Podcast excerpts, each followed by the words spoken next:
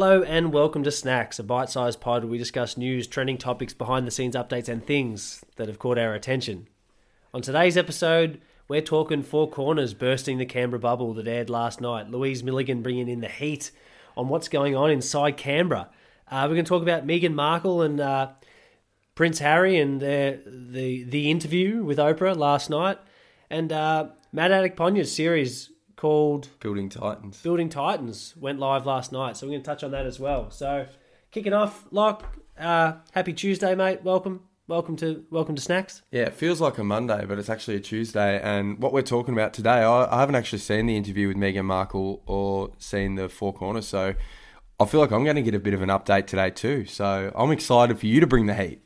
So I'll, we'll kick it off with it. Last night, Four Corners, ABC bursting the Canberra bubble. Louise Milligan, um, she brought the story called "Inside the Bubble," inside the Canberra bubble, um, talking about the political the, the culture that exists in Canberra in politics in August, and um, this one was around uh, sharing the information specifically around Christian Porter and the allegations that are going on there that weren't able to be raised in that story in August. So it was just interesting because I've I've obviously been following the story pretty closely and we've been talking about it a bit. But for those who wanted to get the full picture of what's been going on and the allegations surrounding it and hearing from the friends of of the deceased and it was just an interesting piece. I thought it was well put together. I would have liked to know a bit more about, um, I guess, more of a backstory around like Christian Porter and, and hearing more about like some of the allegations against him. But pretty much for for those who missed it, like you included, it just ran it ran through a recap of here's what happened, here's who were involved, here are the sequence of events, and we got to hear from some different people. So there was um, a guy who who spoke around why he couldn't be charged legally, which was pretty interesting because she's been deceased. There isn't a police. She didn't have a a formal uh, interview with police, so that there's nothing on criminal record. But the talk was around should should there be an informal inquiry into is he fit fit to still run in that position?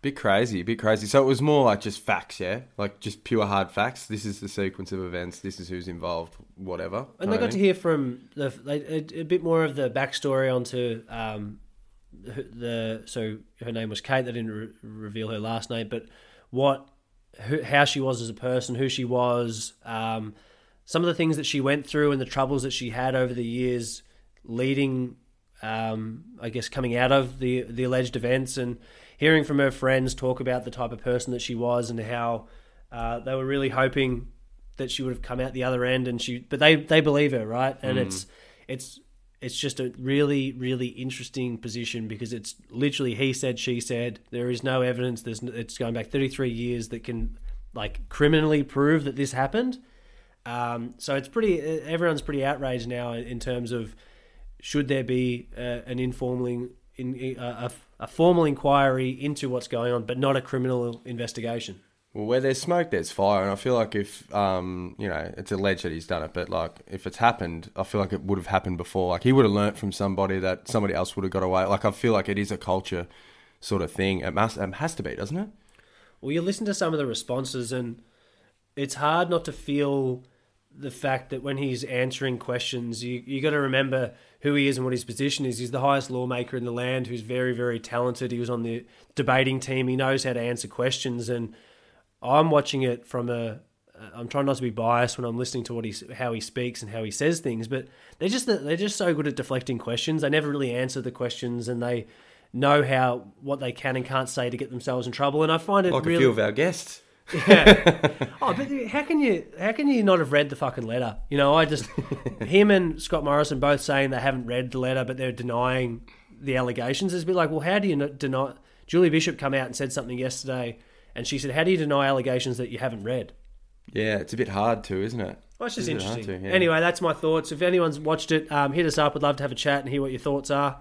Um, and moving on to something a bit that it was funny that they aired it at exactly the same time, which I found really interesting because two big massive things on the one in the one time slot. It's, one time it's kind of like they're trying to deflect or, a little or hide some stuff, huh? So the interview with Meghan Markle and Harry uh, with Oprah went live last night, and uh, You didn't watch that one either. No, how is Oprah? How's she going? She's going all right. She's yeah. going all right? Still kicking? She's still kicking. Yeah. How was it though? Did you settle in for? What What did you watch first? Did you watch Four Corners first and then record? Uh, Meghan well, Markle Em was watching Meghan Markle in the lounge room. I got banished to the bedroom to go watch the other show. And, Yeah, Um, I just sort of came in and out and listened, and, and I was keeping up with, with Twitter and just seeing responses and seeing what You people just- were thinking. And you were alert last night, weren't you? Yeah, I was- soaking in information. I was in the game. I was in the game, and Oh, oh look, I feel it, there's obviously there's a bit going on in that story too, but I think it shows around um, as the monarch that that. that They've existed for such a long period of time. They're called the institution, you know,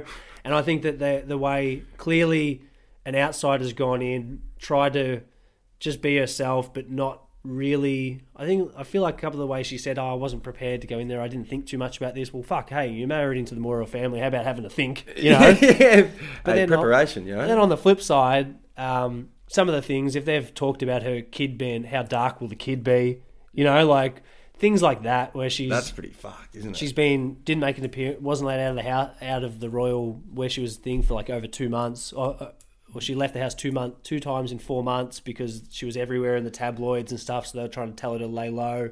It was just more around how, and then the the whole thing about Prince Andrew came up, and it didn't really come up, but they just the way they said it was they're happy to lie or have direct the media in one direction for something, but for her they don't really go into bat. And the amount of articles that are written are about her compared to Prince Andrew is out of control. But he's been They might be using her to cover him up a little bit. You know, it sounds like it. well. I just want to for those who are listening, what are your thoughts on Prince Andrew? What are your thoughts on Prince Andrew?